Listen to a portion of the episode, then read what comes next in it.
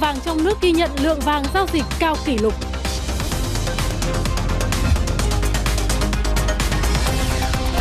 Lợi nhuận lõi của doanh nghiệp niêm yết phục hồi.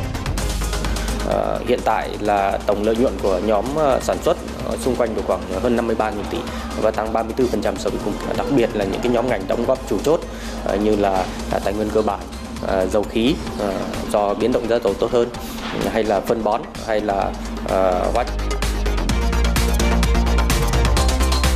Cùng nhìn lại bức tranh kết quả kinh doanh năm 2021 và những dự báo cho năm 2022 trong phần tiêu điểm kinh tế tối nay. Giới hàng không giá rẻ Mỹ sát nhập nhằm tăng sức cạnh tranh. Xin chào quý vị khán giả, quý vị đang theo dõi bản tin tài chính kinh doanh. Thưa quý vị, những ngày vừa qua, hàng loạt các cửa hàng kinh doanh xăng dầu ở đồng bằng sông Cửu Long đóng cửa đã ảnh hưởng lớn đến đời sống của người dân. Đoàn thanh tra của Bộ Công Thương ngày hôm nay đã tới kiểm tra những cửa hàng này. Đoàn đã đến kiểm tra 14 đơn vị kinh doanh xăng dầu ở Vĩnh Long và Sóc Trăng. Trong tổng số 14 đơn vị kiểm tra, đoàn đã phát hiện có 3 đơn vị có dấu hiệu vi phạm và lập biên bản xử lý. Theo ông Lê Việt Long, tránh thanh tra Bộ Công Thương, hai đơn vị là hết hàng thực sự, còn một đơn vị là còn hàng nhưng không bán.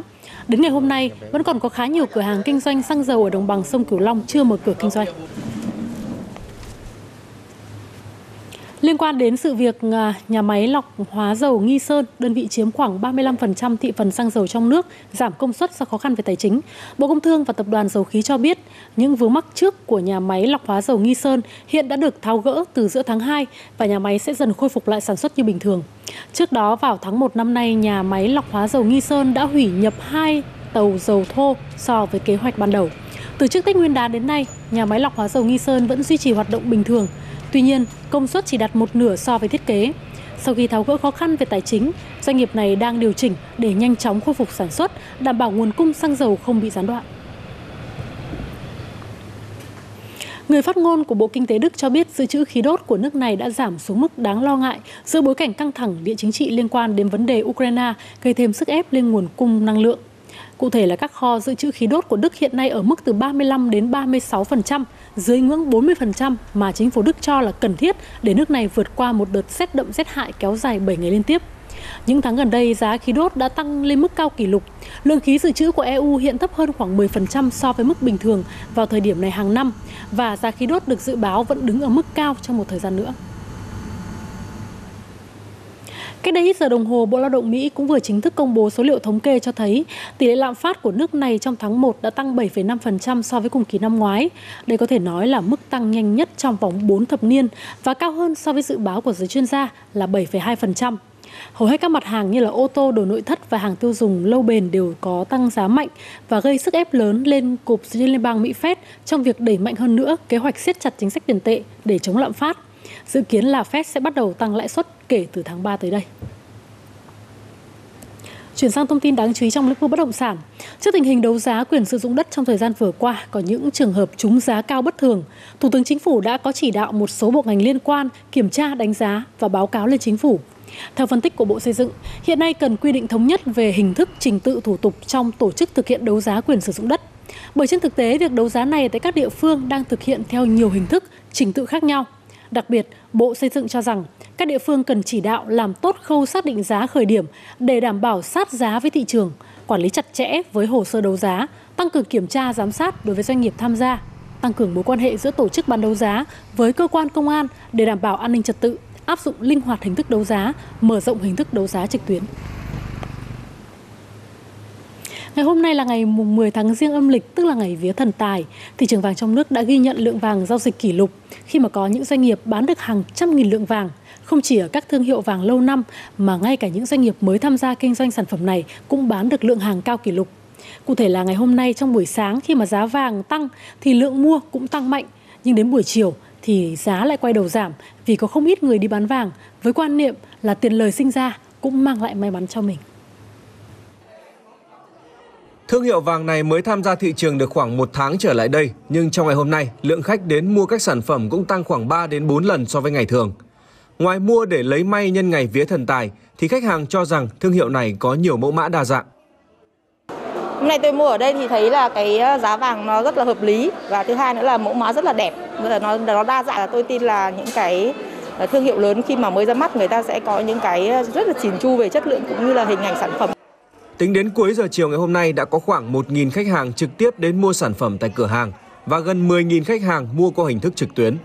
Những sản phẩm ờ, đưa ra thị trường trong cái ngày thần tài này thì nó là rất là đa dạng.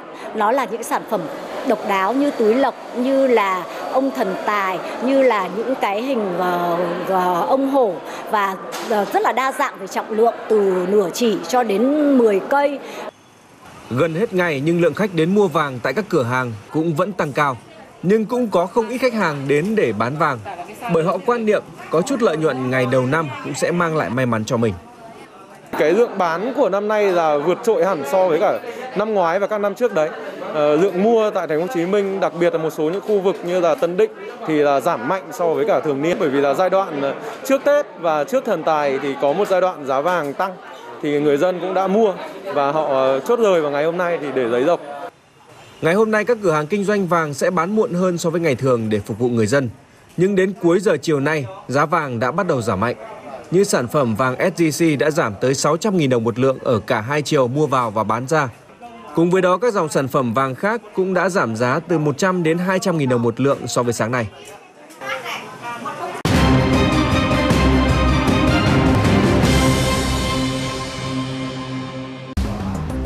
Hơn 800 ngân hàng và doanh nghiệp niêm yết chiếm 90% vốn hóa thị trường đã công bố báo cáo tài chính năm 2021. Giữa dịch bệnh, mức tăng trưởng lợi nhuận sau thuế vẫn lên tới 44% so với năm 2020. Nhưng khi nhìn từng quý, tốc độ tăng trưởng đang có dấu hiệu chậm lại. Khi những đầu tàu lợi nhuận giảm tốc, nhóm ngành nào sẽ lên ngôi? Theo thống kê, đà tăng trưởng cao của năm 2021 đến từ mức tăng trưởng vượt bậc trong hai quý nửa đầu năm, trong khi hai quý cuối năm thì lại giảm tốc khá là mạnh. Ngoài những tác động từ câu chuyện giãn cách xã hội trong quý 3 thì nguyên nhân còn đến từ đâu? Phân tích à, câu chuyện này, phóng viên Hoàng Nam, người thường xuyên chuyên trách theo dõi bảng chứng khoán của bản tin tài chính kinh doanh đang có mặt tại trường quay sẽ có những thông tin chi tiết đến với quý vị. Xin mời anh Nam. Vâng, à, xin cảm ơn chị Ngọc Trinh à, và thưa quý vị khán giả. Trong quý 4 chúng ta chứng kiến cái mức tăng trưởng lợi nhuận toàn thị trường chạm mức thấp nhất trong vòng 5 quý gần đây, tăng 14,1% so với cùng kỳ của năm 2020, thậm chí là còn thấp hơn mức tăng trưởng 18% của quý 3 là quý bị ảnh hưởng bởi giãn cách xã hội. Để lý giải cho sự giảm tốc này, tôi xin nhắc lại một chút về bức tranh kết quả kinh doanh trong hai quý đầu năm ngoái. Ờ, đó là tăng trưởng chủ yếu đến từ thứ nhất là các ngân hàng với câu chuyện lợi nhuận tăng mạnh trên nền so sánh cùng kỳ ở mức thấp. Thứ hai là nhóm chứng khoán với câu chuyện về thanh khoản thị trường liên tiếp lập kỷ lục và đẩy mạnh cho vay margin. Và thứ ba là các doanh nghiệp ngành thép, logistics và vận tải biển hưởng lợi nhờ giá hàng hóa và cước phí tăng phi mã. Tuy nhiên sang đến nửa cuối năm ờ, của 2021 thì các câu chuyện này đều có phần nguội bớt. Tăng trưởng ngân hàng ờ, trong khi nửa đầu năm từ sấp xỉ 80% rồi 40% thì quý 3 là 19%, đến quý 4 chỉ còn 6,8% khi mà các nhà bang liên tiếp phải cắt giảm lãi suất hỗ trợ doanh nghiệp để ứng phó với dịch bệnh. Tăng trưởng của ngành chứng khoán cũng giảm tốc khi mà thanh khoản càng về cuối năm càng hụt hơi và sang đến đầu năm 2022 vẫn thấy sự hụt hơi. Giá hàng hóa trên thế giới có lẽ ngoại trừ dầu khí ờ, thì còn lại đã tạo đỉnh và giảm mạnh. Một thể hiện rõ ràng nhất là nhóm thép khi mà các cổ phiếu đều giảm 30 đến 40% từ vùng đỉnh. Dù gần đây có một vài phiên tăng, nhưng có lẽ không ai kỳ vọng quá về một đỉnh cao giá mới của nhóm này được thiết lập trong thời gian gần. Nhìn chung thì dù ờ, lợi nhuận sau thuế giảm tốc có một điểm sáng vẫn được nhìn nhận trong năm 2021, đó là lợi nhuận lõi của các doanh nghiệp phi tài chính phục hồi khá tốt trong năm vừa qua. Lợi nhuận lõi là lợi nhuận không bao gồm các khoản thu nhập từ đầu tư tài chính như thoái vốn, bán cổ phần, đánh giá lại tài sản. Việc lợi nhuận lõi hồi phục cũng cho thấy sau khi dịch bệnh được kiểm soát, các doanh nghiệp đã có nền tảng để thúc đẩy lại hoạt động sản xuất kinh doanh chính thay vì dùng hoạt động tài chính không bền vững để bù đắp tăng trưởng cái nhóm ngành à, phi tài chính à, chủ yếu là các cái doanh nghiệp sản xuất thì có cái mức độ tăng trưởng tương đối là tốt. À, hiện tại là tổng lợi nhuận của nhóm sản xuất xung quanh được khoảng hơn 53.000 tỷ và tăng 34% so với cùng kỳ. Thì cái điều này nó đến từ cái việc là trong năm vừa qua thì những cái nhóm ngành mà liên quan đến giá cả hàng hóa tăng tăng trưởng tương đối là tốt, đặc biệt là những cái nhóm ngành đóng góp chủ chốt như là tài nguyên cơ bản, uh, dầu khí uh, do biến động giá dầu tốt hơn hay là phân bón hay là uh, hóa chất Thực phẩm cũng là nhóm có tăng trưởng khá tốt với đại diện Masan ghi nhận chuỗi siêu thị đã đạt mức hòa vốn. Tuy nhiên không phải là không có vấn đề khi nhìn kỹ vào bức tranh. Việc tăng trưởng lợi nhuận của nhóm tài nguyên được đánh giá khá ngắn hạn do phụ thuộc giá hàng hóa. còn nhóm bất động sản thì đang suy giảm tăng trưởng. Đối với nhóm bất động sản nhà ở thì lợi nhuận lõi tăng hơn 2 lần so với cùng kỳ nhờ việc bàn giao các sản phẩm, nhà ở có giá vốn phần lớn là chi phí ờ, tích lũy quỹ đất ờ, ở mức rất thấp của Vinhome ờ, nhưng lợi nhuận sau thuế của nhóm bất động sản này thì lại giảm khoảng 6%. Việc chúng ta nhìn lại các cái con số cũ cũng là một phần cơ sở để mà bóc tách ra được các nhóm ngành có sức tăng trưởng tốt về lợi nhuận, đồng nghĩa là sức tăng giá của cổ phiếu để đầu tư trong năm này. Trong một năm tăng trưởng 2021 với nhiều chữ nhưng, tăng trưởng tiếp diễn sang năm 2022 được dự báo sẽ có sự ờ, chênh lệch đáng kể với hầu hết tăng trưởng dự kiến được phản ánh vào nửa cuối năm. Những nhóm từng hưởng lợi vì Covid đang suy yếu thì bây giờ lại là cơ hội phục hồi của những nhóm vì Covid mà từng suy giảm. Giá nguyên vật liệu giảm đi hết giãn cách thì hoạt động xây dựng sẽ sôi động trở lại. Hay đang có những kỳ vọng nhất định và nhu cầu tiêu dùng sẽ phục hồi sớm hơn dự kiến. Việc cắt giảm thuế VAT từ ngày 1 tháng 2 vừa qua sẽ là động lực thúc đẩy tiêu dùng nội địa. Bán lẻ chắc chắn hưởng lợi, nhưng mà phải để ý một sự phân hóa. Những cổ phiếu bán lẻ hàng, máy tính bảng hay là laptop thì có lẽ không còn quá hấp dẫn khi mà nhu cầu sụt giảm do học sinh đã đến trường học trực tiếp rồi. Nhưng mà đây lại là cơ hội cho những doanh nghiệp điện tử điện lạnh hay ngành hàng tiêu dùng khác. Hay là khả năng mở cửa lại đường bay quốc tế cũng sẽ là một biến số được mong đợi theo chiều hướng tích cực cho ngành dịch vụ. Nhiều công ty chứng khoán đều dự báo kết quả kinh doanh năm 2022 tăng trưởng trên dưới 15% so với năm ngoái. Có dự báo như của công ty Nhất Việt đưa ra, mức tăng trưởng còn lên tới 22 tới 23%.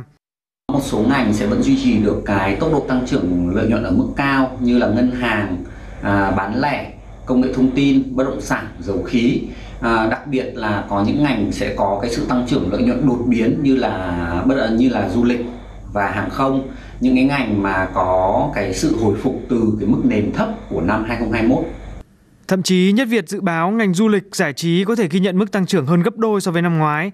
Theo sau là một số nhóm ngành như là ngân hàng, dầu khí, dịch vụ tài chính hay là bán lẻ. Tiềm năng lợi nhuận thấy rõ nhưng mà điều này lại chưa nhất thiết đồng nhất với tiềm năng tăng giá của cổ phiếu trong năm nay. Có một số doanh nghiệp hàng không khá là ok sẽ được hưởng lợi từ việc mở cửa nhưng mà giá cổ phiếu lại không giảm mấy ở trong cái giai đoạn mà bị ảnh hưởng Covid. Ừ. Nên thực ra định giá của những cái doanh nghiệp đó hiện tại đều không ở mức hấp dẫn. Ừ. Cho nên là không cứ là cứ ờ, thị trường ờ, lợi nhuận sẽ tăng 15% mà thị trường chứng khoán cũng sẽ tăng như vậy. À, tuy vậy thì cái 15% mà, mà tôi dự đoán đó, nó là một cái tiền đề để chúng ta nhìn thấy được cái sự phù hồi phục của các doanh nghiệp và nó sẽ tạo ra các cái cơ hội à, trong các năm tiếp theo ví dụ như 2023 à, và 2024. Đa phần ý kiến đều cho rằng nửa cuối năm 2022 sẽ cho thấy tiềm năng hấp dẫn hơn nửa đầu năm. Dù cơ hội đầu cơ sẽ hạn chế hơn, nhưng báo cáo của SSI nhấn mạnh định giá P/E của VN Index năm 2022 hiện ở mức 14,2 lần, hấp dẫn hơn so với các nước trong khu vực và qua đó kích hoạt xu hướng giải ngân đầu năm của các quỹ ngoại. Và đây rất có thể là điểm nhấn tạo nên sự khác biệt cho năm nay sau 2 năm khối ngoại bán dòng triền miên. Khi nhìn báo cáo tài chính thì có một điều mà nhà đầu tư mới sẽ cần lưu ý là báo cáo quý này lỗ chưa chắc giá cổ phiếu sắp tới sẽ giảm hay là báo cáo quý này lãi thì giá cổ phiếu sắp tới sẽ tăng. Bởi quan trọng là so sánh với quý trước và cùng kỳ của năm ngoái thế nào, triển vọng tới sẽ ra sao. Lỗ mà là đáy thì lại là cơ hội, còn lãi mà là đỉnh thì sẽ là rủi ro. Đây là những chỉ báo quan trọng để nhà đầu tư có thể tìm được các cổ phiếu có tăng trưởng hấp dẫn trong năm 2022, được dự báo là khó cho việc đầu cơ nhưng lại hấp dẫn cho việc đầu tư. Bộ